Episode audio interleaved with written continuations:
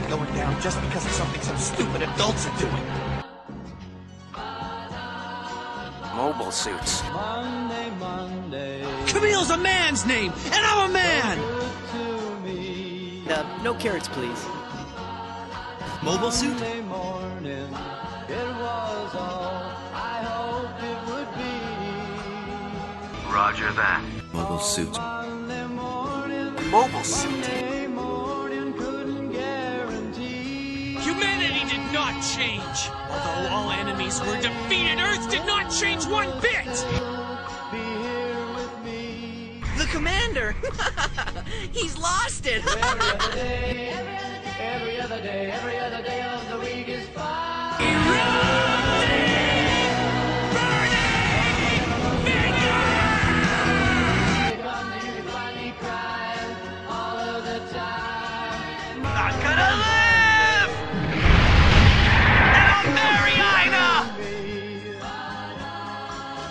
Mobile suits. You're a soldier here, aren't you? If you want to be more than just a grunt, you better learn to see the whole picture. Uh, yes, yes, sir. by Monday morning, I'm the enemy, you idiot! morning couldn't guarantee. Miss Matilda!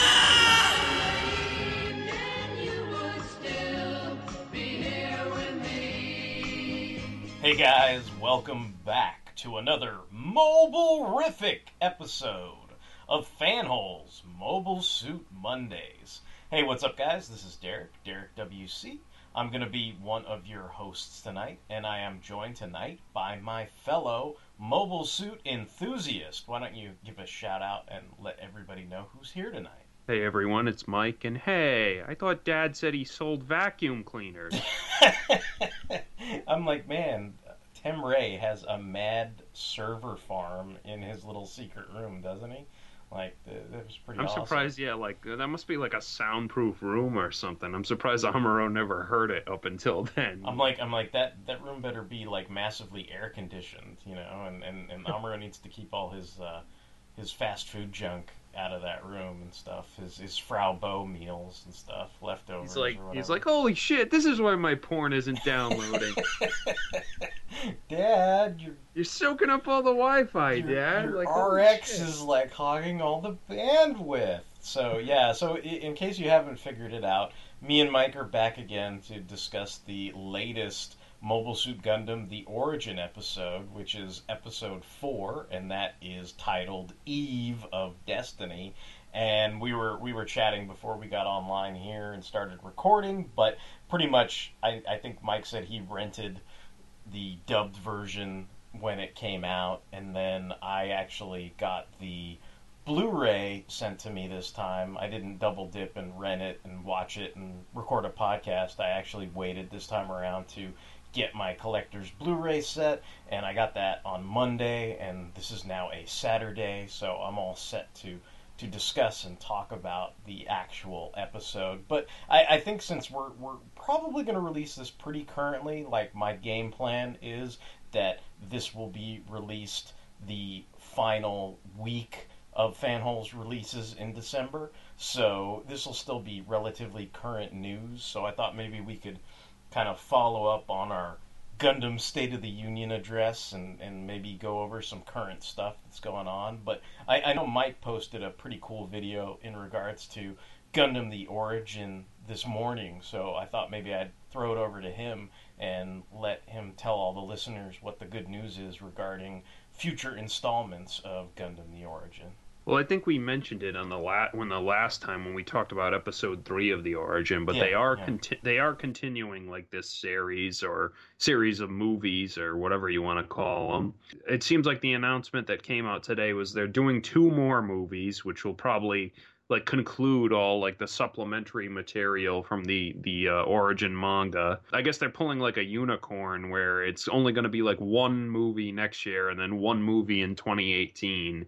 So like the next movie's a year away and they kind of did that with like the last two episodes of Unicorn too where they were like okay, we've had two episodes every year but you know, for the last two, like only one next year and one the year after that. Maybe it'll be like some of those episodes will be a little longer in length. Yeah, like that's what I'm hoping. episodes. Like maybe it'll be like an hour twenty or hour thirty minutes or Yeah, something, something like each that. one. But Yeah, Yeah. so I guess I guess officially in that trailer they call the the one that's supposed to come out in fall of 2017 the Clash at Loum, and then the the the one in 2018 is going to be called Rise of the Red Comet. So that's that's what I sort of jotted down for myself. Yeah, and like like and if you haven't read like the origin manga, like that stuff will cover pretty much everything until like the everything that it goes like straight up until like the very first episode of the original like series Okay, basically. okay. Like so You, you know what I wanted to ask you before we get into the nitty gritty, and I, I could just be absent minded and not remember if I've asked you this or not, but like, how, like, what exactly is the framework in the manga when they go into the backstory? Like, is there ever anything set up where it's like, Char's like, come sit on my lap, you know, Mineva Zabi, I'm going to tell you a story? Like, is there anything like that? Or does it just automatically, like, one volume all of a sudden go into, like, prehistory, like, out of nowhere? I haven't read it in a while, but I think it just yeah kind of skips to this. Like it just kind of or like there's a there's an end of a story arc, and then it just the next volume is just like you know. But in the past, here's what happened basically, and then yeah, there's like two or three volumes of this, and like as far as the hardcovers go, like I don't know what the equivalent is and what it was originally released as, but as far as the hardcovers go, I think I have like three volumes of the material that are covered in these movies, basically. Okay, okay. Because, uh, like, for me, I was just thinking of it from my perspective is back when I used to get those origin sort of comic book sized, like, I guess you'd call them kind of thicker, you know, pamphlets or whatever, you know, like, like that probably covered maybe like the first volume of that little hardcover manga, you know, or maybe the second volume a little bit. Like, I, I don't know how far it went. I know there were like 11 volumes that came out before they stopped releasing them, but that was pretty clearly, you know, just retelling the original story Yeah. with, with embellishments, you know. yeah, and like I was just, honestly, yeah. I could be wrong because I haven't read them in years, basically. But like, I, I as far as I remember, they just kind of skipped to this. Okay, okay. No, no, no. I, I trust you. I just, I, I just wasn't sure, and I, I didn't know the facts myself, and it was something I was kind of curious about. You know, especially watching this because I, I guess the reason why I ask is because I think the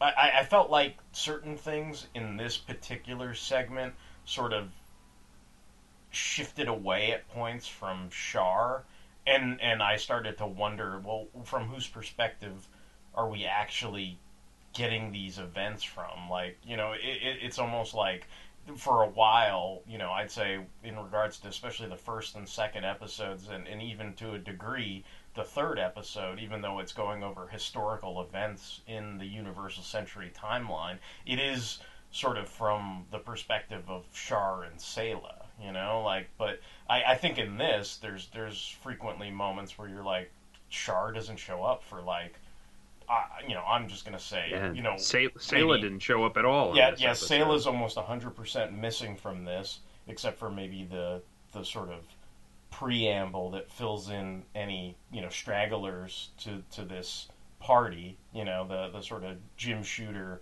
you know, fill in the gap exposition stuff, and then Char's almost gone from it from like I'd say like a quarter of the the film. You know, so I was kind of like, wow, this this sort of does get away from that a little bit. So that, that I guess that's why I asked the question because I was like, I was wondering in the manga, you know, like who, you know, I was like, from whose perspective, like, should this have been from Char's perspective the whole time, or or did they kind of jump around like this in the manga as well? Is I guess what I was wondering. Yeah, I think it. I think like the the way it jumps around is like the narrator basically says like also like here's else what else is happening. Awesome, awesome. In the distant future, mankind has reached the stars, but the galaxy is troubled. No more colonial rule! The push for independence is spreading across Mars at an alarming pace. The Calamity War is over, but Earth still rules Mars with an iron fist. Earth Earth Sphere's economy depends on that used up colony. You little punks are to do exactly as we say, understand? Pick up the pace, kid! They either smack us for a few laughs, use us as human shields. Those who oppose them, fight. Time for us to change the game. Let's take them down, you guys! Not like this! Their only hope for independence is a medically enhanced child soldier and a legendary mobile suit called Gundam. Let's go, Barbatos. Mika! I don't know where you got that thing, but do you really believe that you can take down the graves of Gjallarhorn with an old mobile suit like that? That's right. Toonami is proud to present a new chapter in one of the greatest anime sagas of all time Gundam Iron Blooded Orphans, next Saturday at midnight. Did you pieces of trash forget who you're dealing with? I just wanted to make things clear. We're the ones who are in charge around here now. Got it? Suit up again.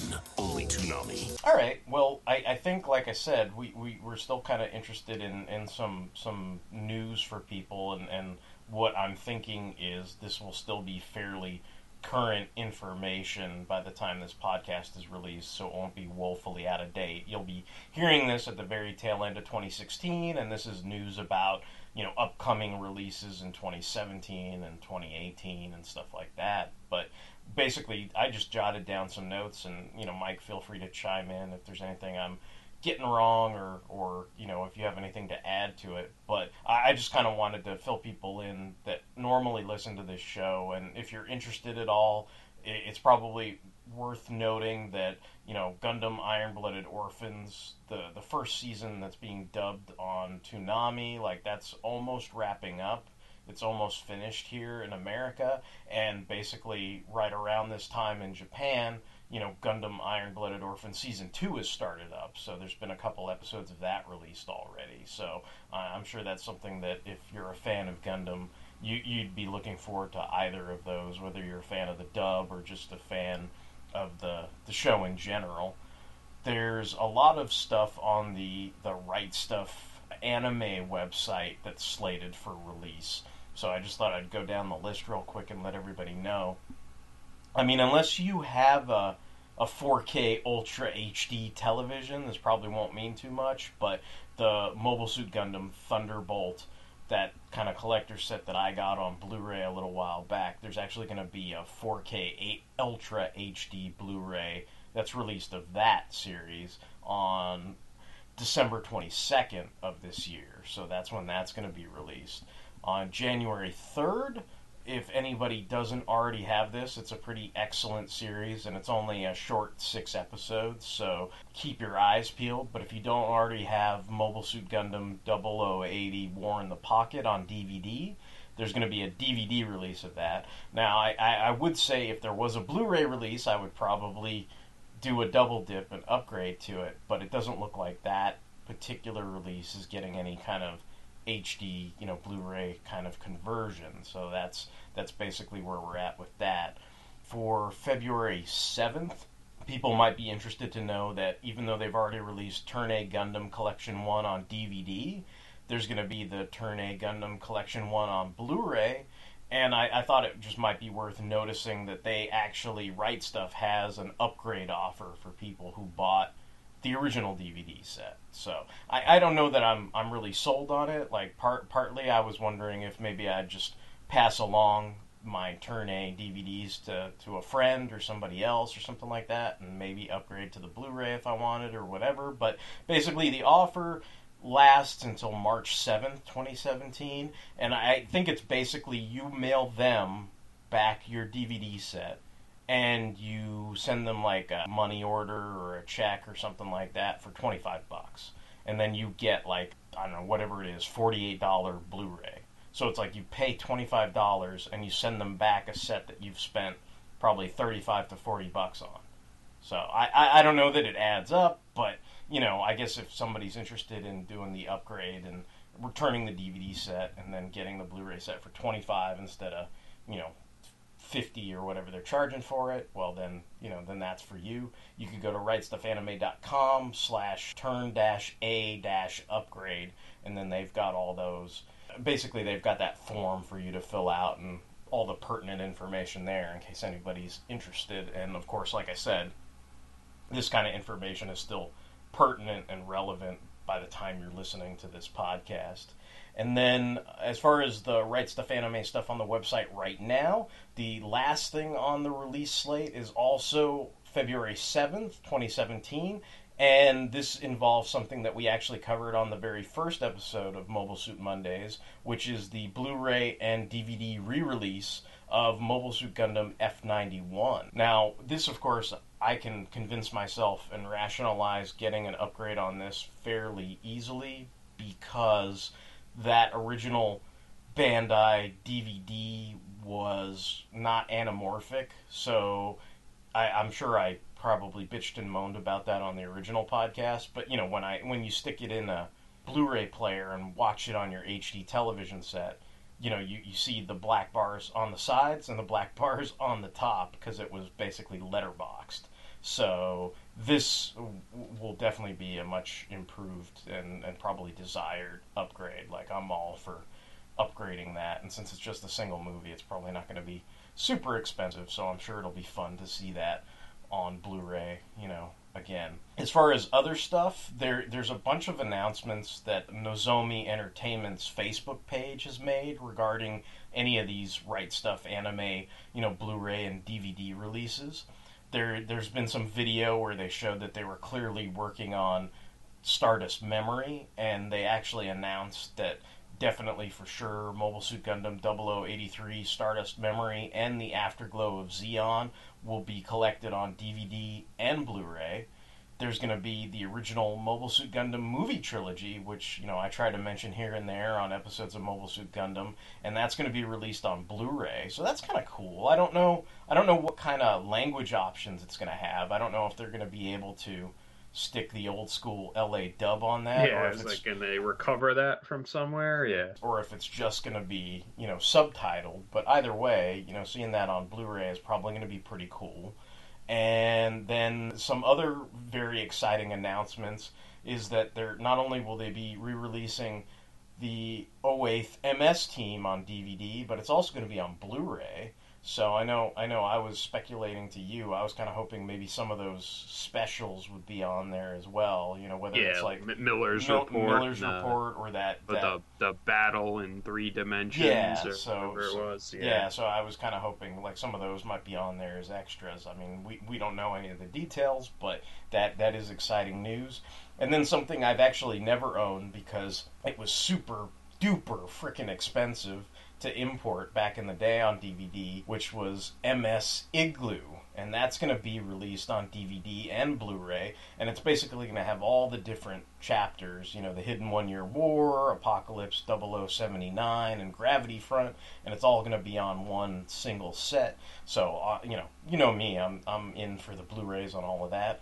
I mean, as far as the announcements that there's going to be more episodes of Gundam the Origin, like I'm happy about it, but I'm also thinking to myself, man, like I'm gonna have to spend some money on those collector sets. Like they're they're really gonna milk it on me. So, but you know, I, I just figured everybody would be interested in some of that kind of you know up to date news and stuff like that. I, I don't know if you have anything to add in terms of like video games or maybe you know figures or models or toys or anything, but you know if you do, go for it, Mike.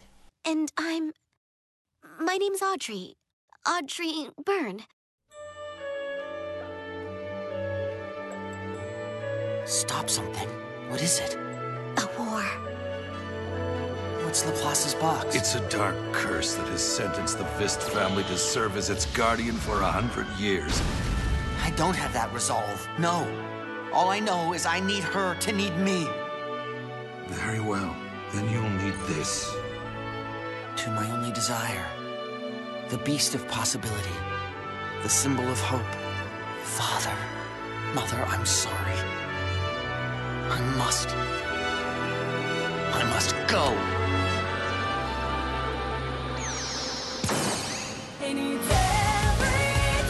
This should be interesting.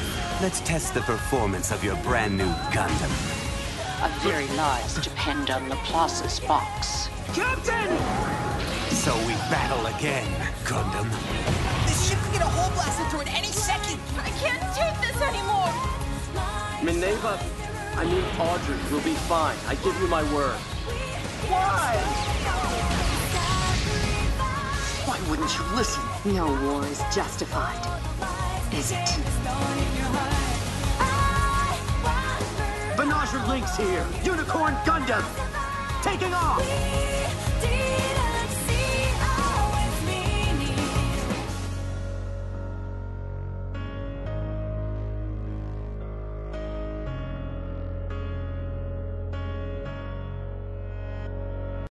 I guess as far as like Iron Blooded Orphans goes, like the first season's gonna like conclude in a couple weeks on Toonami, and then they're gonna start airing that Unicorn like series, like where they chopped up the movies into like a twenty, I think it's twenty two episode series. Oh yeah, yeah, yeah. I, I, I, I saw you posted the little poster of that, right? Yeah, so like I think people have said like that maybe shows some confidence that like they can keep a Gundam spot like warm on the schedule, basically. So, I like- guess, like, what, what doesn't that add though? Like, I don't know that I thought it was that confident because wasn't it like at like you know two in the morning or something crazy? Like, I, Yeah. I, I remember reading it's like it's confident, but not not that confident.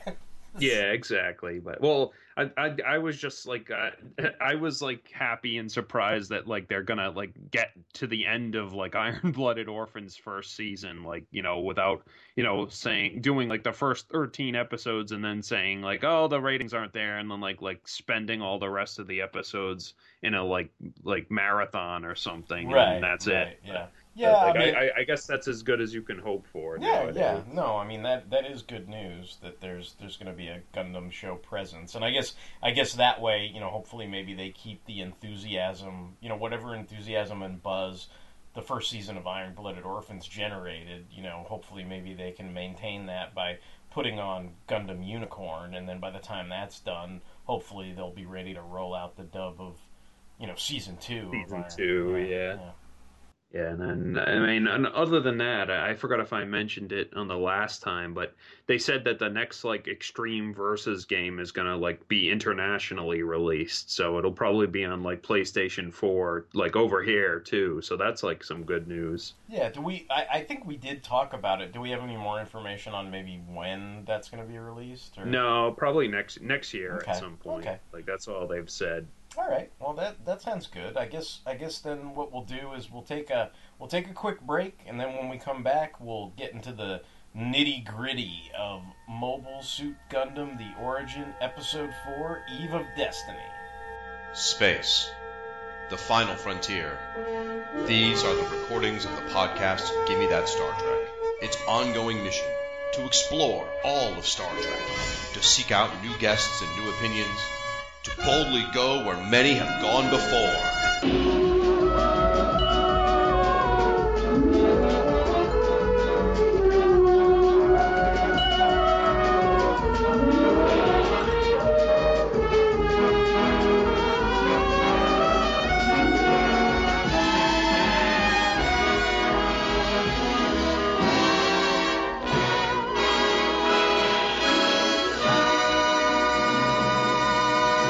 This is Siskoid from the Fire and Water Podcast Network, here to welcome you to the trailer for Gimme That Star Trek, a companion show to Ryan Daly's Give Me Those Star Wars on the same network, launched to coincide with Star Trek's 50th anniversary. Since Star Trek was one of my first loves, something I covered daily for over three years on Siskoid's blog of geekery, and indeed the reason behind my internet handle, I named myself after my favorite Starfleet captain, Benjamin Sisko, I couldn't help but do this, and thankfully, the larger podcasting community has answered the call.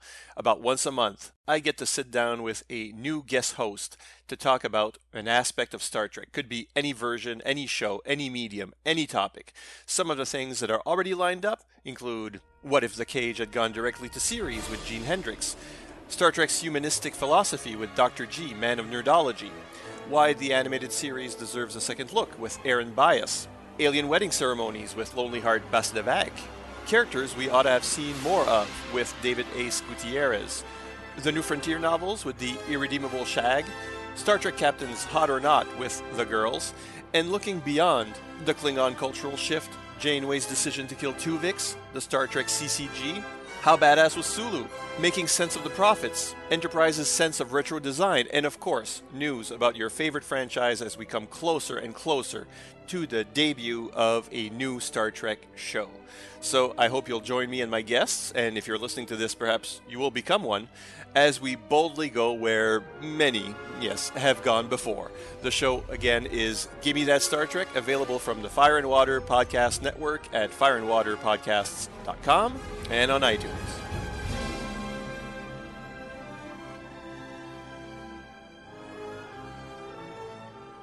All right, guys, so we're back, and we are here, as promised, to discuss Mobile Suit Gundam The Origin, Episode 4, Eve of Destiny. And, I, I mean, you know, I, I, I don't think there's any strict and hard format. I just kind of wrote down some notes, you know, sort of in chronological order of what was going on in my brain when I was watching this. I guess, you know, as I'm apt to do, I did watch the dub first, and then I ended up watching the Japanese language version today with subtitles just to refresh my memory on the episode, to have it fresh in my mind. I, I will say, and, and I know we've probably said this before, but and you know it's probably like sacrilegious or whatever, but hearing some of those original voice actors voice these guys as young as they're supposed to be, like still kind of in the Japanese language version, still kind of throws me off. Like so. Well, I think Char is the most Yeah. like egregious example. Yeah, but yeah. I, I think it's only Char and Amuro who have their original Yeah, voices. Like yeah. I think everyone else was recast. Yeah, I, I think everyone else was. So it's like, it, it, I, I think that's part of the problem. Like, it, it's like that thing of like, if if everybody is drawing like a cubist artwork, then like it all looks cubist. You know what I mean? But it's almost like, oh well, Amuro and Char's voices are the original voice actors, and they're cubist. But then we're gonna we're gonna do this other art form over here where you know it's it's Renaissance, and you're like, wait a minute, so you got a cubist painting next to a Renaissance painting, and then it looks all kind of off, you know, when they're trying to have like conversations I together. think. I mean, I think, and I I never can say his name because it's a, it's got, it's like mu many Japanese names. It's got too many R's in it. Toru Furuya. Yeah, the uh, Uh, you know, Am- Amuro Ray. Like, I think he does a like a, a serviceable job of sounding like a 16 year old or whatever. But Shuichi Ikeda just kind of, yeah, he sounds like an old man Yeah. in a 19 year old's body. Or yeah, yeah, it's, it's it's a little off-putting. That's that's all I can say about that. But I mean, it's not it's not a damning criticism, and and you only really notice it if you watch the Japanese language version because I, I think the dub kind of basically alleviates that pretty much. Yeah, like I, I love. I think his name is Keith Silverstein. Like his Char. Like I, I, I really like. He does a good job of like not only mimicking like Ocean Group's Char, but just sounding like like the way I figure Char would sound, basically. Yeah, yeah, I, I think he does a great job as well. Uh, Colonel, one more thing. I have a little favor to ask. If for whatever reason in the future, should I ever be called into service, I'd like very much to be given the opportunity to be trained as a mobile suit pilot. Did you say mobile suit? Garma must have blabbed about it. All right, fine. I shall consider your request. My sincerest gratitude, sir. I I do want to say like in some of the opening stuff, I know you know in some of the first scenes there's like the big parade with with Garma Zabi and everything, but then I guess they're they're dealing with the fallout from you know the revolt at the academy and everything, and I, I did really enjoy the sequence where they have all the Federation guys and you've got you know basically the the the younger Zabis you know, kind of arguing back and forth, especially Gihren trying to, you know, assert his his authority, kind of, you know, throw his weight around, but it, you know, obviously it's not it's not doing too much. But then I, I really loved when when basically Degwin Zabi finally comes in and everybody's kind of ground to a halt. But I, I thought it was really cool that him and Admiral Revil have that sort of moment, you know, like I, I like their interactions and Yeah. interplay and stuff. I thought that was kind of cool, like from not only from a historical perspective, but you could see these guys are both sort of titans or historical figures. It's like it's like one of those things where you you sort of see where they came from. It's like seeing you know, seeing George Washington before he was the president or something like that, you know, or, or seeing John Adams or, or, you know, just like founding fathers of, of, of you know, the Federation and, and Zeon and stuff like that. And, you know, kind of like seeing how they, they play off of one another. But I thought that was a pretty cool sequence. Yeah, like you were saying, yeah, yeah I, I really like that scene, and I, I think I like Degwin Zabi. Like, I think he's a very interesting character. Where you know, obviously he was the one who really wanted this like revolution, but he kind of it seems like he's kind of like swept aside by his children, basically. I, it's weird because they they they have that moment between him and Garma, and it's it's a very sort of loving and touching moment, you know. And they, they kind of go into because you know in, in, the original series, it's almost like when when Char, you know, spoilers, you know, takes out Garma, like it's almost like you know at that point he's heartbroken, you know, like he's kind of he, he's lost and sort of yeah. out of the game at that point, and and they kind of set that up here pretty well with that sequence where you know, even though he's he's kind of chewing out Dozel, you know, because he was supposed to be the one keeping all these guys in line at the academy and stuff like that. You know, Garma comes in and he he he's he's like, oh, I hope Dad isn't too mad and all that stuff. But they, you know, basically he kind of has a moment with Garma on his own, and you know, it's it's almost like there's this twinge of regret, like because he's like, well, all your brothers and sisters are really bloodthirsty, and you actually have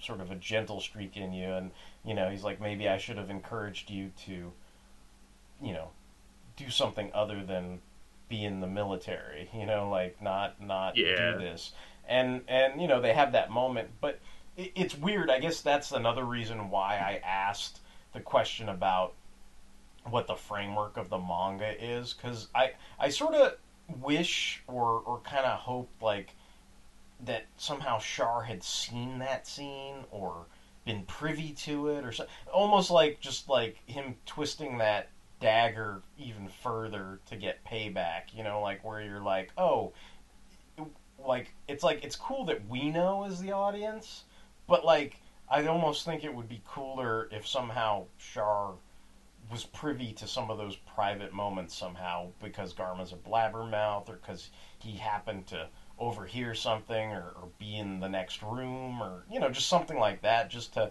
hammer home the fact that he's he's privy to things that would make the killers of his family suffer even more you know like I, I don't know but that's just the thought I had when I was watching that sequence you know? yeah I get you he probably, I think he probably figured Char can like piece that together for him himself. Like, where, well, basically, you know, he's we'll we'll see like you know very shortly that like Char has kind of made the scapegoat of this. Like Char and Dozel basically take the fall yeah. for this like yeah. revolution, and but but you know Garma eh, eh, escapes completely like unscathed. So if you know Char had any comment about it, it's probably like you know spoiled daddy's boy, like, right? You know, right, right.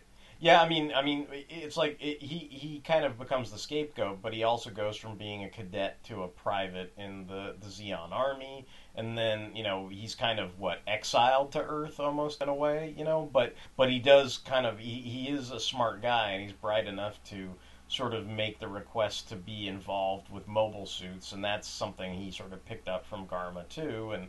You know, Dozel's kind of like, oh, okay, Garma talks too much, but yeah, okay, whatever. You can, you know, you you can participate. Just you know, get out of my hair right now. I I, I did think that the whole marriage proposal was like out of the blue. Like I, I thought I thought that they were gonna try to I don't know, ease into it or, or, or kind of sow the seeds for it, but not actually show it you know? I think it would have been it would have been nice if like he had said would you like consider coming to like work for me as my like you know like assistant or something? Or, yeah or, you know... or even even maybe like you know start with let's let's go have lunch or let's go have dinner or something or whatever like not just leap into like consider bearing my children have my baby you know like it just seemed like it was like dude whoa and and like and, and it seemed kind of disingenuous where you're like, oh, well, she's worried she's to get like, you know, freaking executed or something, you know, and it's like that's why she's breathing a sigh of relief. Oh, he just wants me. Okay.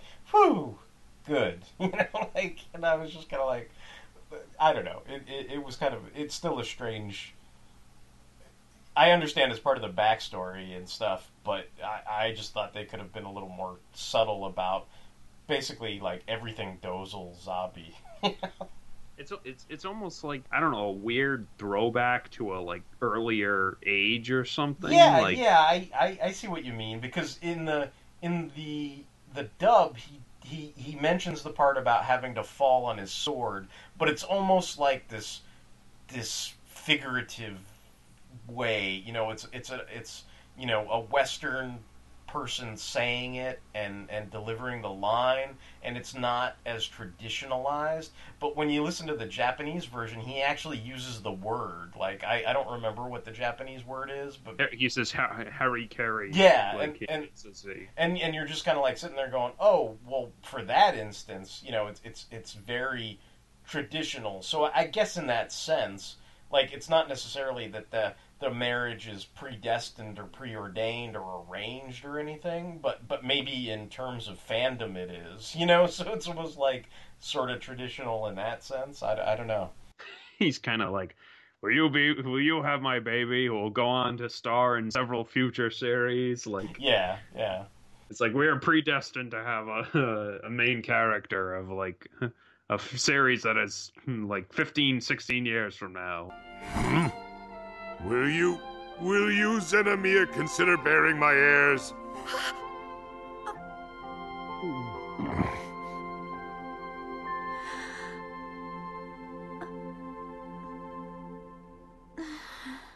So then, I mean, we, we get more into Char and his time on Earth, and we actually get introduced for the first time in this story to Lala. So, and, and I guess, you know what I was going to ask too is uh, basically Lala's being carried away by her master, and then there's that guy, Aga, who's the manservant who has like the little sort of circular frisbee blade or whatever it is, right? But like, did they ever say like, do they say what his name is? That that guy with the turban that's her her master that's sort of making her use her new type powers for his financial gain. Maybe I don't remember it though, Okay. but like he kept calling like Aga's name. Yeah, so he- obviously, he- like yeah. we all remember. Yeah, him, I but- remember him because he was always like Aga this, Aga that, but I, I don't remember them ever referring to him as anything other than, you know, master or something. So I, I had no idea what the guy's name was or if he had a name. Basically, I'm just gonna refer to him as Lala's master. No, no. what I did want to mention to you, and this is like like in the original like material or like supplemental mm-hmm. materials, like I guess even before the origin was written and stuff.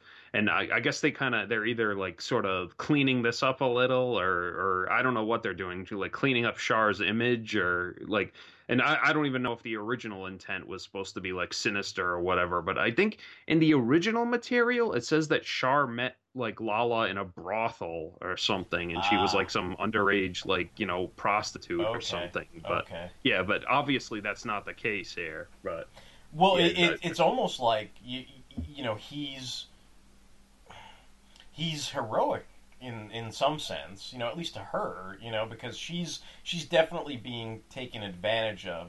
You know, she's she's underage, and and you know, there's no insinuation that she's being you know made to perform any sexual favors, but her gifts are being abused. You know, like he he's basically making her.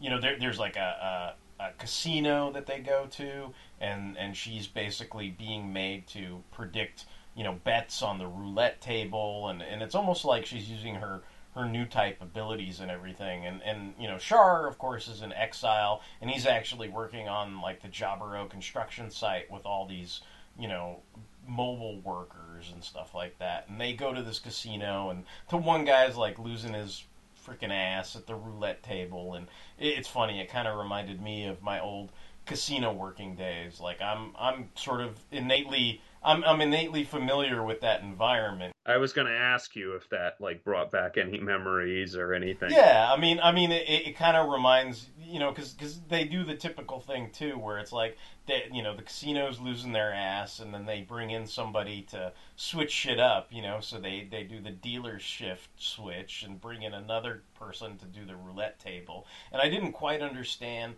why Lala's new type stuff didn't work on the second one as much as it did on the first guy, but basically they switched it up so then he starts, you know, her her master starts losing bets as well and stuff like that. But that's where, you know, Char kind of first encounters her and everything.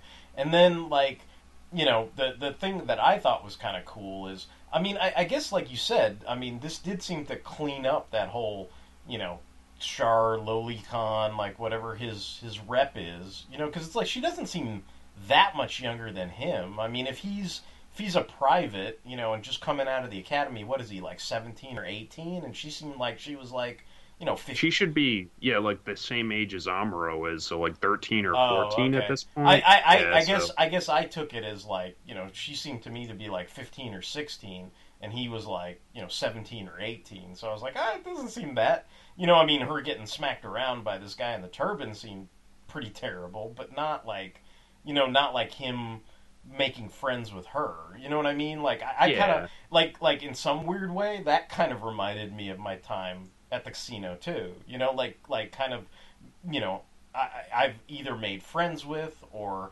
dated girls that you know were kind of you know basically you know new you know to the country and and kind of you know th- had that same kind of wide-eyed innocence that Lala has where it's like what? You mean we can we can scan a photo and fix it? Like we can do this and that? And and it was that funny part where he basically she's trying to ward him off at the docks and like she she's like she tries to warn him off like oh you know don't don't get too close to me. Like bad things could happen to you. And and I just love the way he basically just kind of cozies up to her and is like hey and he just kind of gets even closer you know? And so I thought that was kind of cool. Yeah, I I also like that. I was going to say that earlier scene where the the foreman is talking with his workers, and he was like, you know, oh, the Zeon are asking for their mobile worker back, like. You know, they're a bunch of bastards, and like they asked Char about it, and he was like, "Yeah, I used to work for them, and the Zeon are bastards." well it's funny because like- they have that they have that double beat where it's like he's like yeah I used to work for them and then they're like and then it's like and then he basically makes everybody at ease by saying you're right they are a bunch of fucking assholes and then everybody's like ah okay we did we, we didn't offend anybody like the Gestapo's not going to come and shoot us in the head or whatever but you know the, the the I guess just getting back to like him and Lala and and maybe you know some of my personal take on on the whole casino stuff and everything. Like even even the the notion that like she has this line and that actually reminded me a lot of of working with people at the casino in in those days because she has this line where she says it's better for them meaning her family because they're looking at this you know trussed up you know wrinkled you know damaged family photo or whatever but she says it's better for them to have money than to have me. And like Char like sort of gets an angry look on his face but not at her or not he, doesn't even really let her know but you can tell he's kind of unhappy with that. And, and i feel like i've known i mean a, lot of the girls whether i dated them or they were just my friends or whatever it was like that was their primary purpose was i'm here to make money to send it back to my family. You know and, and, and almost that notion that they felt like they were worthless but if they went off and did this and made you know basically what Lala says and it sort of it, it kind of I don't know kind of lights a fire under your ass or kind of you know rubs you the wrong way where it's like that's ridiculous. Like you're you know obviously if you if you like the girl like Char likes Lala or I liked whoever I was dating at the time or whatever you know it's one of those things where you're like no no you're a good you know you you're an important part of the world too. Like you shouldn't sort of denigrate yourself or whatever. It's it's sort of like this almost acceptance or self-loathing or something like that and it, it did kind of I, I thought it was a good sequence like it, it, it sort of Yeah. fills you in on on where Lala starts from and and where Char's coming from and why they sort of forge the relationship that they do. Yeah, I very much enjoyed that, and like I- like I said, I don't even if that the the supplementary material that like tells of their original meeting, like I don't even I wouldn't even say like there was supposed to be some kind of sinister intent in that. Like I would say that Char was like you know looking for intel or doing like there for another reason Right, or whatever, and he just right. happened to come across her. But yeah. But I, I guess it's it's better to have Char painted in- in this like more positive, like heroic light. Obviously, like he gets a lot more like you know badass points that way. Yeah, and I, I think I think also you know whether he you know confronts Lala's master or even you know I guess eventually it, you know it's it's basically him fighting with Aga the servant with the the circular bladed frisbee or whatever like I never got the sense that I did in part three with the Academy, where it, it got too cartoony. Like you know how like it, it- we were kind of talking about, we had the critique about how it got kind of ridiculous, where it was almost like anime floppish and stuff like that. Like I mean, some of the expressions on some of the characters who were not contented get a little cartoony, you know, like like the the the the mobile workers that freak out that all this stuff is going on, or even Lala's master when he's being manhandled by Char, he might get a kind of look on his face, but it was never so extreme as like you know anime flopping or or that sequence where the guy like I, I forget what happened, but he like you know flew back into the bushes like almost ridiculously, and like I never I never got the sense in these that it was like super cartoony. So I I did like the confrontation between Char and Lala's master, and and especially the fight. I think that was probably the best scene. You know the the the fight sequence between Aga and Char because basically when Aga comes back, like I guess they the, the the guys that are after the master blow up his boat and then and then he's forced you know basically Char brings Lala back with him to get her out of harm's way but the the master comes back with them to the Jaburo construction site and Aga shows up and at first the the master thinks like oh great Aga my friend you know you're alive like how great and you realize he's basically sold out to the highest bidder, which is the casino. And you know, it's like the casino's there with all these mercenaries, and they've basically hired him to come bring the girl back. And he he basically lops off the master's head with his little circular bladed frisbee. That was that was pretty. I was going to say that was pretty graphic. Yeah, like- yeah, yeah, it was. I mean, eh, I, I guess it, it maybe it's cartoony in the sense of like, you know, Tarantino blood spurting, anime blood spurting. I mean, kind of like you know Ninja Scroll esque in the middle of Gundam, which doesn't often happen. So there, there's that. But I guess I guess they were trying to. To me, I thought they were trying to make a point on how deadly and dangerous this character was. So I, I thought it was cool because Char didn't shit his pants either, but they set him up as like a a paramount threat at the same time. You know, like I, I thought it was good. I mean, you know, and, and the way that they sort of go into, you know, the first new type experience, I guess he has with Lala, because it's almost like she does the whole new type ping and kind of warns him that the circular frisbee is coming from behind and so I thought that was kind of cool, you know, and, and, and then when he goes into Yeah. the whole like he basically the the blade splits the shovel he takes to attack him and and you know I, I, I thought the whole shovel stab thing was nice. Like you know the way he just you know takes him out. And then and then you know to add insult to injury the ring returns to him but he's already sort of dead by that point. So it just punctures his forehead and he's basically taken out. And I I, I you know I, I thought that was was a cool you know sequence and everything. I, I enjoyed that. Yeah, he gets done in by his own destructo disc, just like Frieza. yeah, I, I, I, enjoyed that scene. I thought it was a cool moment.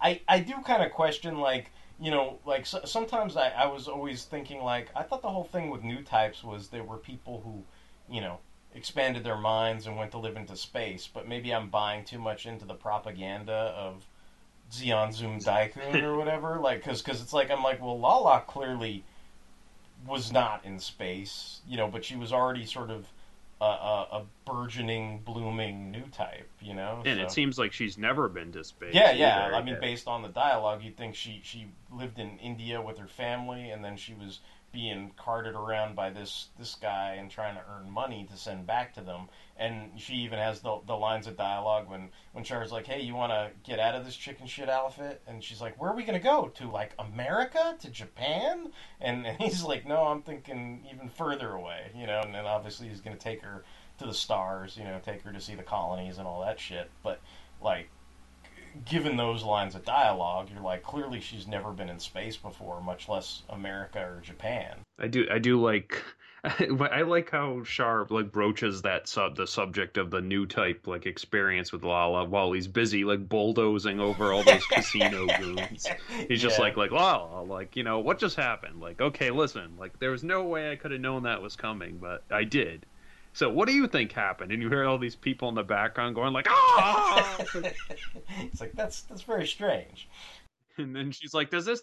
Lala's like, "Does this mean I'm not gonna get my photo back?" Like, I told you we'd scan it. Lala's, li- oh no, Char's like, like one problem at a time. Like, Lala, if it's true that you really don't care about going back home, why don't we go someplace really far? Where? Like, how far a place? America? Or Japan? Actually, I meant somewhere farther. Let's go to the stars. I, I don't think it's any coincidence that the, the Wikipedia description for this basically ends at this point. Like, basically, it's like, and then Char finds Lala at the casino. And then it's like, they don't talk about the rest of the episode. And I'm like, this is only really like the first 30 minutes of the film.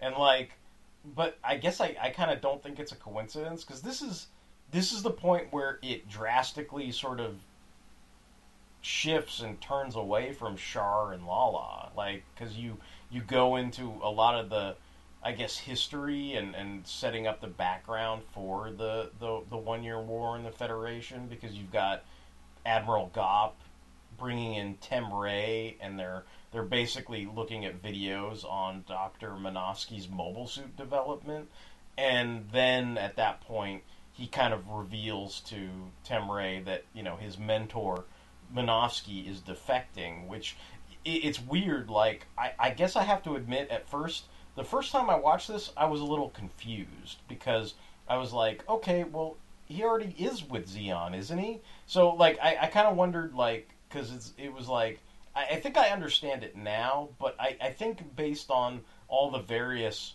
like backstories I've heard about Minovsky, I, I sort of was confused the first time I watched it. But basically, to simplify, it seems like Minovsky was on side three and helped Zeon develop, you know, what we have come to know as mobile suits. And now he's kind of getting cold feet with all this Sieg Zeon shit, and he's going to defect to the Federation. Now, I mean, that's basically the, the simplest way I can put it for anybody who's listening. But there, there, I did have. There, it, it seems like there's a lot more kind of complication and and sort of subtleties to to that than I'm making it out to be. I guess. Yeah, I get you. Like, I, I was kind of double taking where I was like, wait a minute, wait. So why was I was like, when did Tem Ray work with him? Like, where when? Okay, was he with Zeon? And then I was like, I guess before they started the revolution, and then. And then I was like, okay, so he's defecting to Anaheim, and like, wait, is Anaheim part of the Federation? Like, wait, like I, I was. Well, yeah, it's weird because myself. like Anaheim's supposed to be kind of neutral. Like they're going to build suits for whoever's paying for it. But then it's like so I I don't think it was viewed as bad that he would be going to Anaheim, but I think if Zeon realized he was actually actively going to start helping the Federation develop mobile suits, that negates their advantage, which is why basically they sent mobile suits to kill the creator of mobile suits, or at least recapture the creator. I think you know, obviously, Ramba Ral, you know, it, it did not have the intent to to have Minovsky killed, but but there were things that he couldn't help. But I guess I mean I guess we're kind of you know jumping around to certain things. I mean you can you know you can sort of say your piece on on you know any of this bit that you want to, but like the the thing that I noticed was it's like there seemed to be like three separate histories for Minovsky basically. There's like the official Gundam canon, which is probably you know something that Tomino helped write that's like on all the websites and everything. There's what happens here in Gundam the Origin, whether it's the manga or the anime, where he's clearly dead by the end of this. Whereas in the official Gundam canon, it's like he lived on Side 3, he helped them develop mobile suits.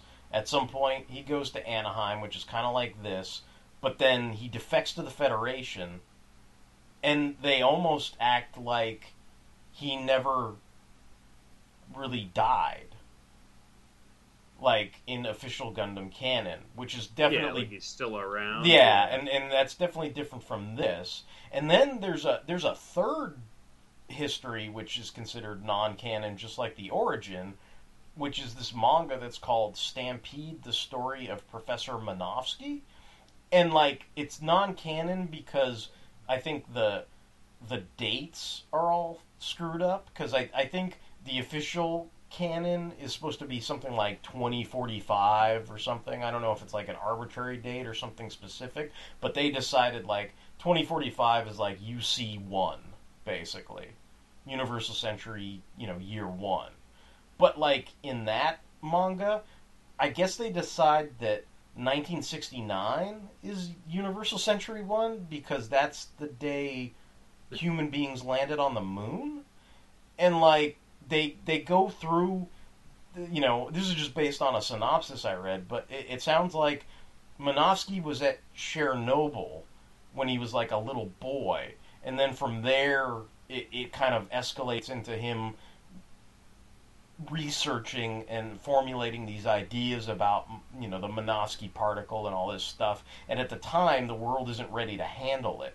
So it's like it almost goes from like 1986 and then it goes like all the way up to you know you know whatever you know Universal Century 0079, which doesn't quite line up with you know the official Gundam canon, but I guess the way that story ends is Minovsky also defects to the Federation and assists in the building of mobile suits, but at some point he is caught by you know Zeon or whatever, and basically a bunch of you know Zaku's or something basically end up killing him, and it's that same notion of you know I guess what happens in this you know anime where the the creator of the original mobile suit gets kind of killed by his own creation, I guess. It's supposed to be this I don't know if it's poetic justice or just kind of ironic justice or or, or not justice at all. Like I, I don't know that you know it, it's like one of those things where it's like I guess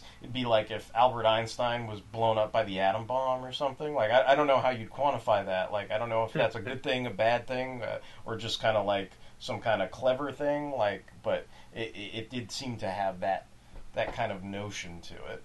Yeah, it's kind of weird. Like I, I had never really actually like until like I read the manga or you know saw this. I had never really thought about it actually. Where I was just kind of like, yeah, Doctor Minovsky, like the Minovsky particle, like helped create mobile suits. Yeah, like I, I don't think I ever really gave any thought as to where he was or what he was doing like during the actual war. Yeah, I don't know that I, I don't I don't even know that I thought he played such a huge role even in the lead up to the one year war. Like I almost let the way they spoke his name, you know, like if you name something after somebody, like I I, Yeah. I almost kind of thought of it not not quite as like ancient history, but like the the notion that you know.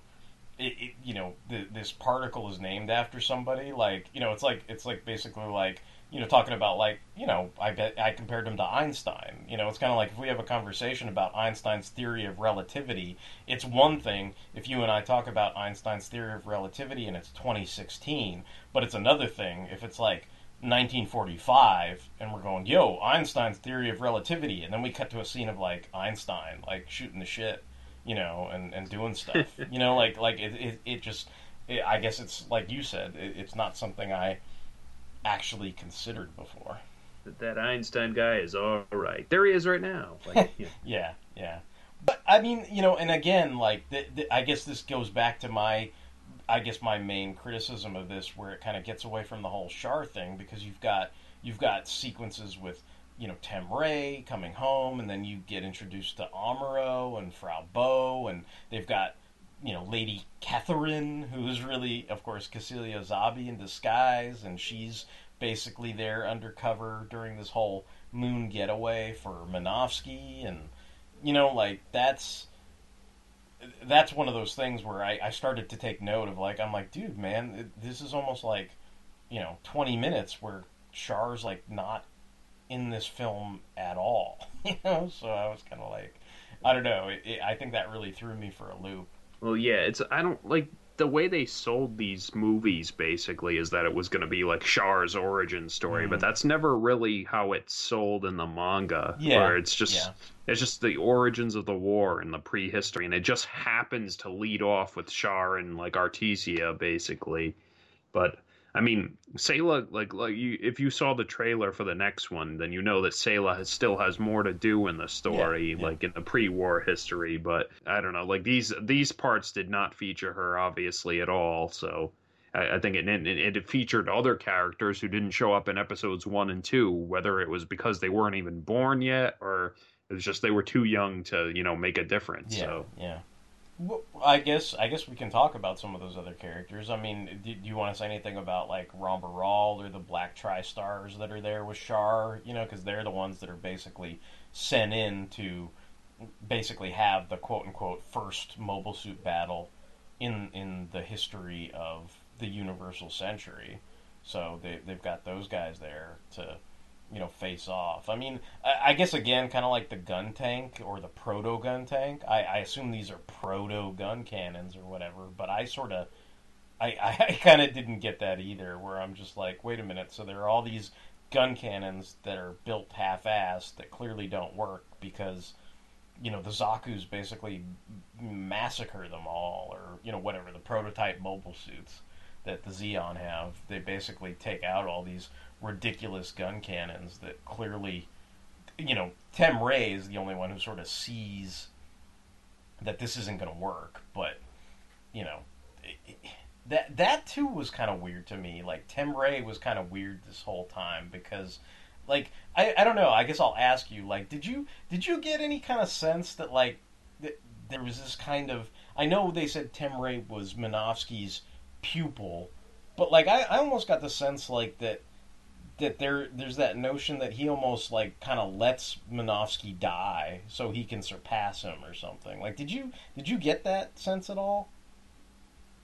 I don't think so. Okay. Like I just kind of yeah, like I feel like uh, it seemed like he there was this sense that he wanted his own ideas to like proceed and like yeah like the obviously he was obsessed with like you know the RX78 project or whatever and I think maybe he wanted you know he couldn't do it without Minovsky but he also yeah there was some kind of element of like professional jealousy or whatever but I think yeah he, he kind of like it it looks like I don't know. Well, it kind I could see how you could play it as like maybe he could have had them swoop down and tried to help Minovsky, but I, I don't think there was anything they could do in that situation. Basically, like they couldn't rescue him, and he just kind of had was forced to like kind of watch him die. Yeah. But no, that that's fair. I mean, I, I kind of had that thought too. It was just one of those things where it, you, you do. I, I get that it's like the heat of the moment, but there is there was that that portion of me that you know how you kind of like scream at your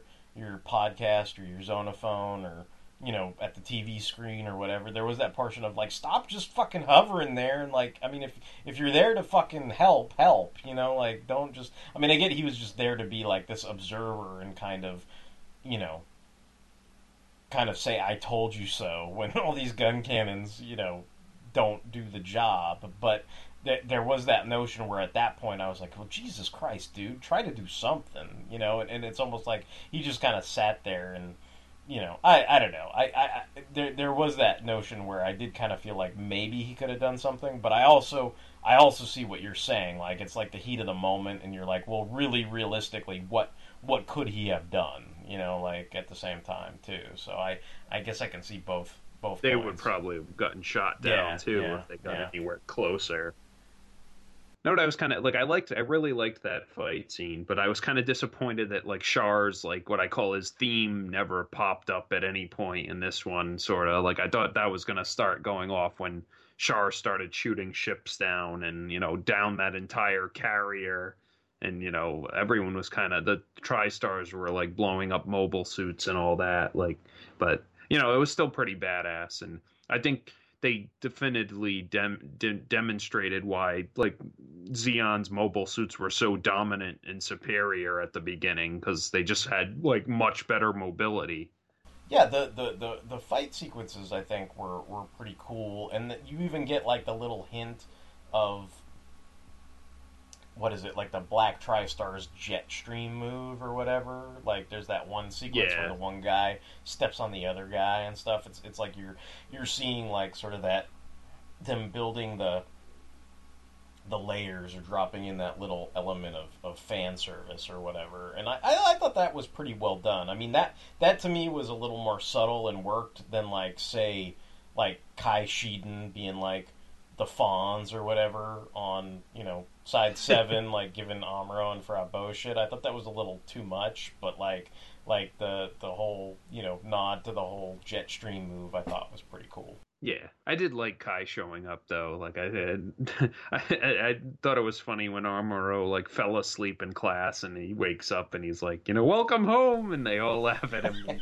yeah, Yeah, yeah. I mean, th- th- some of that stuff is interesting. I mean, I, I know technically speaking, this is this is not a tie-in to Fanhole's Christmas month, but but I thought it was interesting that there is that sequence where Frau Bow asks if Amuro has Christmas plans and everything, and then she does. I I, I would assume it's a, a traditional Japanese thing, but she basically offers to make Amuro a Christmas cake you know so there's that aspect to it so I, I guess i'll just throw in you'll probably be hearing this long after christmas 2016 or at least a couple days after christmas 2016 but there is a a periphery like very minuscule tie-in to, to christmas in this so i mean about as strong as the endless waltz christmas connection that we were trying to sell you know just happens to be Yeah. taking place on Yeah, Christmas. yeah, yeah.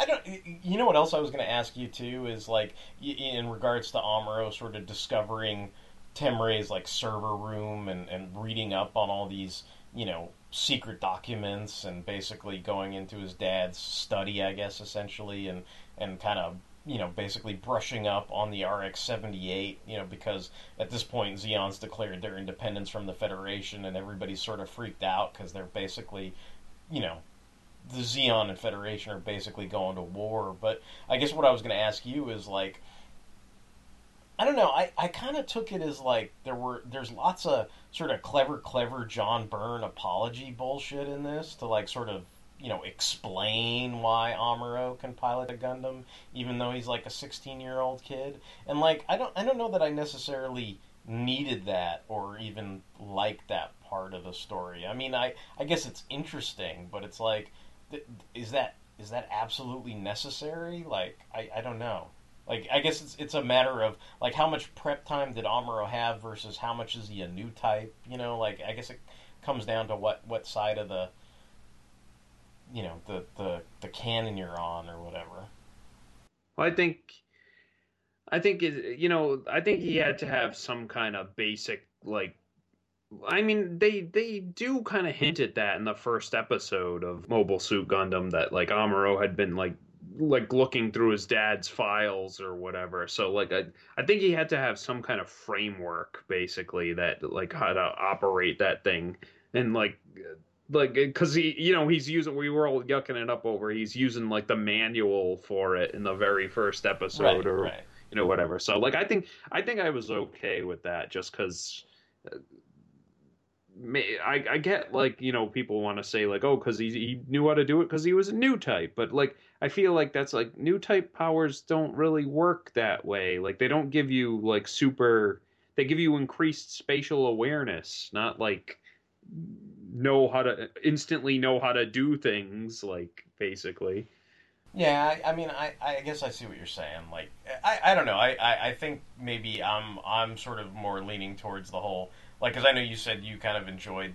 seeing Kai in in the episode and stuff. But like I thought, I thought for me that leaned a little too too much towards like overdoing it. Like I, I thought it could have been a little more subtle, I suppose. But but yeah, I mean, I I, I see what you're Uh, saying. that's fair. I mean, That's yeah. fair. Yeah. Do you want to talk about the the moment where like Frau has her freaking mini meltdown after giving Amuro lasagna and stuff? Jeez, the lasagna probably wasn't that good, I mean, I don't know. Like, there, there's that part of me that feels bad, but like, I, I, I think it's like people deal with that kind of stuff each in their own way, and it's like she's trying to go over there and take solace in, I don't know, doing nice things for Amuro. Basically, like she's clearly. I mean, we we've talked about this before, but she's she's clearly into him, you know, and, and is is going over there, you know, cooking him lasagna and making him cake and all this other stuff. Like I get it, but there's also that aspect to Amuro where he's he's a very introverted person, you know, and, and it's almost like that thing where you know I felt like there were lots of modern aspects to this that maybe wouldn't have been touched on in the original series, like whether it's something simple like Kycilia's phone, like vibrating, you know, like something that just wouldn't have happened in a in a you know anime series from the 70s, you know? And like I guess I guess what I'm getting at is I feel like Amuro doing all this research on his dad's computer in his server room is almost like somebody wanting to get away from sort of the the pain and suffering of the world by escaping into the internet you know like in a weird way. Like that that's kind of how i took that you know like the, what amuro's doing. Like he's he, he's concerned in his own way but he's he's like got this sort of narrow-minded focus and and he doesn't even realize she's come into the house basically. And of course Frau Bow's kind of all butthurt by that point and storms into the room and is you know basically you know she's crying over all this stuff. But and, and at that point you know he he's he's very awkward, but I mean he he tries to do the right thing and he's apologizing, you know, and, and you know it, it's kind of a limp comfort, you know, like I guess, but it I, I thought the scene played pretty well, you know, whether it was in the dub or or in the Japanese language, like I thought the actors, you know, portrayed that fairly well. yeah. Yeah, I like I liked that scene for the most part. Like, and I I guess yeah, they, like they they wanted to like I don't know. In the first episode of Mobile Suit Gundam, Amuro's just kind of I don't know, like clueless, I guess. But like, yeah, it seemed this. It seemed more like he had some kind of like social disorder in this, basically. Yeah, I mean he's not not only is he introverted, but but he might be kind of oblivious to certain things, and I, I think that's just one of those things where you know he he was fairly oblivious until she had the meltdown, you know, and then at that point it was like, oh, it, it was so, it was such a scene that like even somebody as oblivious or or maybe like what you're saying has maybe some kind of social uh, shortcomings, you know, we can't help but notice, you know, like, like I mean, I mean, he's still very awkward. Or he's like, "I'll, I'll eat the lasagna, like, it'll be good," you know, like, like that kind of thing. But it is, it is kind of funny. I mean, what, what are you gonna do? I mean, he, like you said, he's only what, like, what at this point, he's got to be what, like 15 or something, or, or 14, like, because it's like 78, 79. Yeah, you know? pretty much. Yeah. And then, you know, again, like, that's another couple minutes that we don't spend on Char at all. But we do, I guess, in the final sequence, cut back to Char and Lala, and then they have what I'm going to refer to as, you know, the NBC More You Know Char Red Comet streak, and then we, we cut the credits. So that's that's basically how it wraps up and everything. I mean, I I enjoyed it. I mean, I, I liked it. I, I think I was. I, I don't know w- what about this particular episode got me a little more critical, but I think I think because I maybe was missing some of that. The the way it was sold is how you put it. You know, missing some of that. You know, Char origin kind of selling. I guess if if that's the easiest way to explain it. I thought that was that was a little lacking. But I guess, like you're saying, it's it's through no fault of the story. You know, the what they're the the source material that they're taking it from. You know, uh, it, it, you know, if if what you're telling me is to, you know, be understood, like it, it it's still adhering to that source material. It just so happens that it doesn't always focus on Char and Sayla. I liked this episode. I thought it was particularly more like action packed, at least too. Like I thought that mobile suit battle was really exciting, and you know the earlier fight that he had with uh, Char had with Aga was really cool. Yeah, so, definitely. Yeah, very very like I, I see what you you're getting at where it, it kind of jumps around and like especially it jumps around between characters and it also jumps around between like time Yeah, basically yeah. like months pass but in between scenes but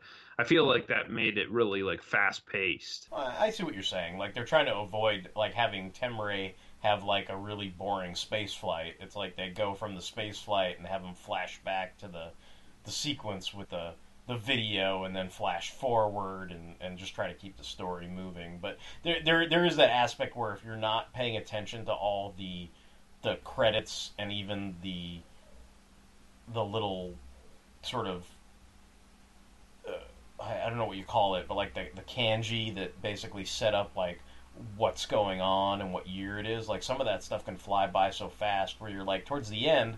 I mean, it, it it's set up, but it does happen at a, a clip pace.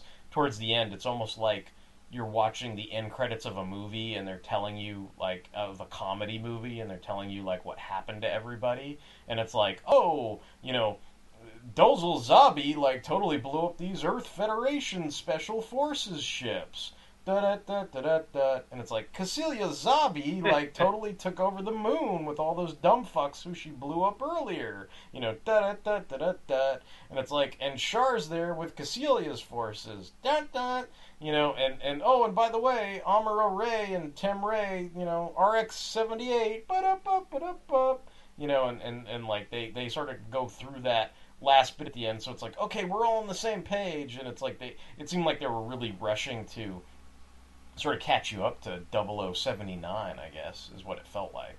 Because it seems like now the, these next couple episodes are going to be set during the One Year War, but it's obviously before they reach their impasse. You know, before they reach their stalemate, we're going to get to see like the the Battle of Loum and and see maybe how Char and who knows maybe Johnny Ridden or all these other guys got their got all their cred. You know, you know that kind of stuff. Yeah, I'm I'm I'm excited for the next few episodes because like I, I really liked the manga mm-hmm. portion of it, and yeah, you get to see like how the Black Tri-Stars like captured General Revil and like all that stuff that was only mentioned in the series, and it'll it'll catch us up to that very first scene in the very first episode, basically, where it's the space battle where Char got the name the Red Comet. Cool, cool. Well, I, I enjoy watching this. I always enjoy discussing this with you. It's good to bounce off like questions and and also you know my theories and listen to what you have to say about the episodes as well and hear your insights. So I'm, I'm glad we got a chance to to get together and do this. Yeah, cool, man. I like. I always enjoy talking about it with you as well, and like, I, I enjoy like giving you my, my uh, sharing my what I know, like my knowledge and what I've read. So Yeah, I, I think I think like stuff like this is is something that I've always appreciated about Gundam because I think you can,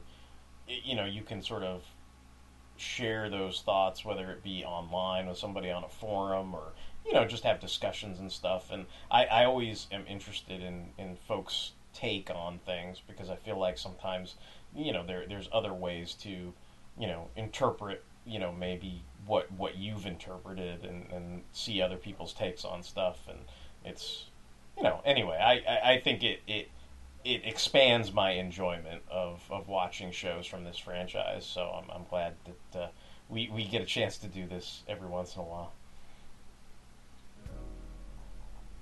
All right so I think that's gonna wrap things up for tonight. If you guys have any comments, questions, and or concerns about Lala being originally found in a brothel, you can email us at fanholespodcast at gmail.com. If you want to listen to our backlog of episodes, if you're listening to this and you haven't listened to the other episodes where we covered the first three episodes of Gundam the Origin, you can find that backlog of episodes on fanholespodcast.blogspot.com. We also, in addition to Mobile Suit Mondays, we've got other spin off shows such as Sentai Saturdays, Toku Thursdays, Mobile Suit Mondays. We've got Transformers Tuesdays, and then we've got some new shows like Comic Books, Motherfucker, Do You Read Them? And of course, we have the Fanholes podcast proper. And coming up next year, we're going to actually have another spin off show called Big in Japan, which is going to deal with anime specifically. So look forward to all of those. And of course, you can stream us on Stitcher Radio. We can be found on iTunes. Of course, we greatly appreciate any reviews and feedback we receive there. We're on all kinds of cool social media Facebook, Tumblr, Twitter, Instagram. We appreciate all like the notes, the likes, the shares, the retweets, like all that kind of good stuff. So thanks for all that, the folks who, who go ahead and do that and enjoy listening. And that's going to wrap things up for tonight. So until the next time, this is going to be Derek, Derek WC, signing off. This is Mike, and I think Amuro should disconnect his father's secret room so he can get faster Wi Fi. I'm like, I ate your cake. I'm sure the lasagna will be good. Stop crying!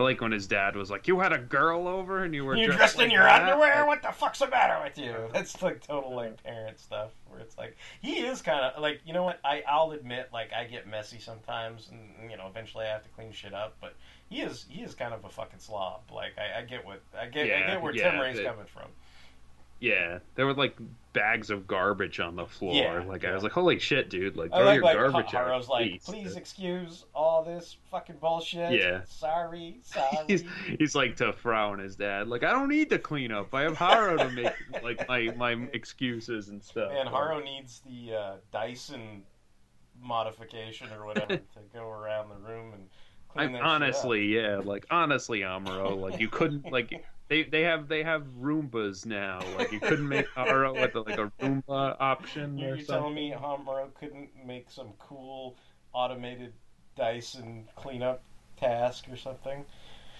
Yeah. All right. I also liked that the fact that uh Frau took a moment to like criticize like Tem Ray. Oh, yeah, like, yeah, yeah. like, you should really talk to your son. Like, not that it's any of my business, but But he, he he would appreciate a word from you every once in a while, other than Get out of your underwear. you had a girl over and you were in your underwear? I think today more parents would be considered that he was in his underwear and he didn't knock her up or something, but yeah. I'm kind of surprised like we don't see Hayato. You'd think like I guess that was another aspect of my disappointment with seeing Kai. I was like we get to see Fonzie Kai, but like where the fuck is Hayato? Like shouldn't Hayato like be over at Frau's house like baking her Christmas cakes too or some shit? Cuz clearly he was into her too. So and Yeah, he and, like, and why- they all lived is, in like- the same neighborhood, right? Like Yeah, and like, why is Hayato like so jealous of Amuro if he's not even gonna show, show, up. or Yeah, yeah, like what is there to be Like, jealous about? It's like, oh, Amuro, your house is so much messier than mine. I'm so jealous. so jealous. It's like, and, and Frau's all on your jock. It's like, well, I was here first. What, what Hayato should have shown up and been like, you know, I'm a judo master. like, let me talk about judo and whatnot.